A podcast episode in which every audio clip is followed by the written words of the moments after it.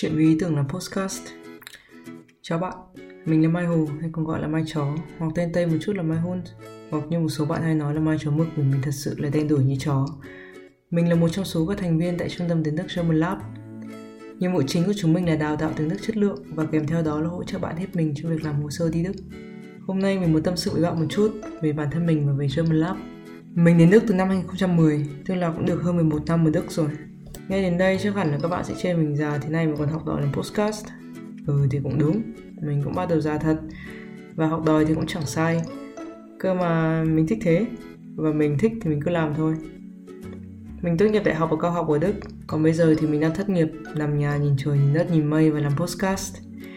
Nói chung là cũng khá là rảnh áng. Nếu bạn hỏi À mà nếu bạn không hỏi thì mình sẽ vẫn kể.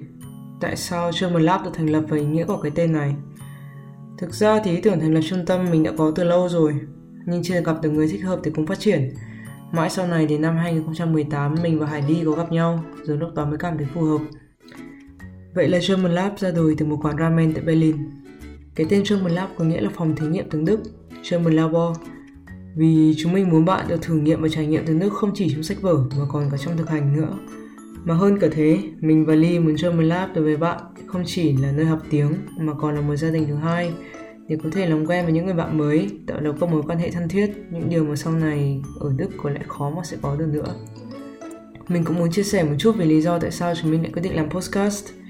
Có hai lý do chính. Đầu tiên là chúng mình muốn chia sẻ về việc học tiếng Đức, các phương pháp học từ mới, cách phát tâm chuẩn và hướng dẫn về các kỹ năng luyện thi.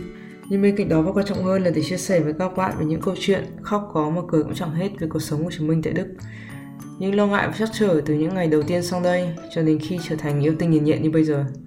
Mỗi tuần thì chúng mình sẽ có từ 1 đến 2 podcast với các chủ đề khác nhau, yên tâm là sẽ không đụng hàng. Nếu bạn thấy hay thì hãy chia sẻ cho bạn bè cùng nghe và chúng mình sẽ rất là vui nếu nhận được một follow của bạn. Hẹn gặp lại tại các podcast tiếp theo nhé!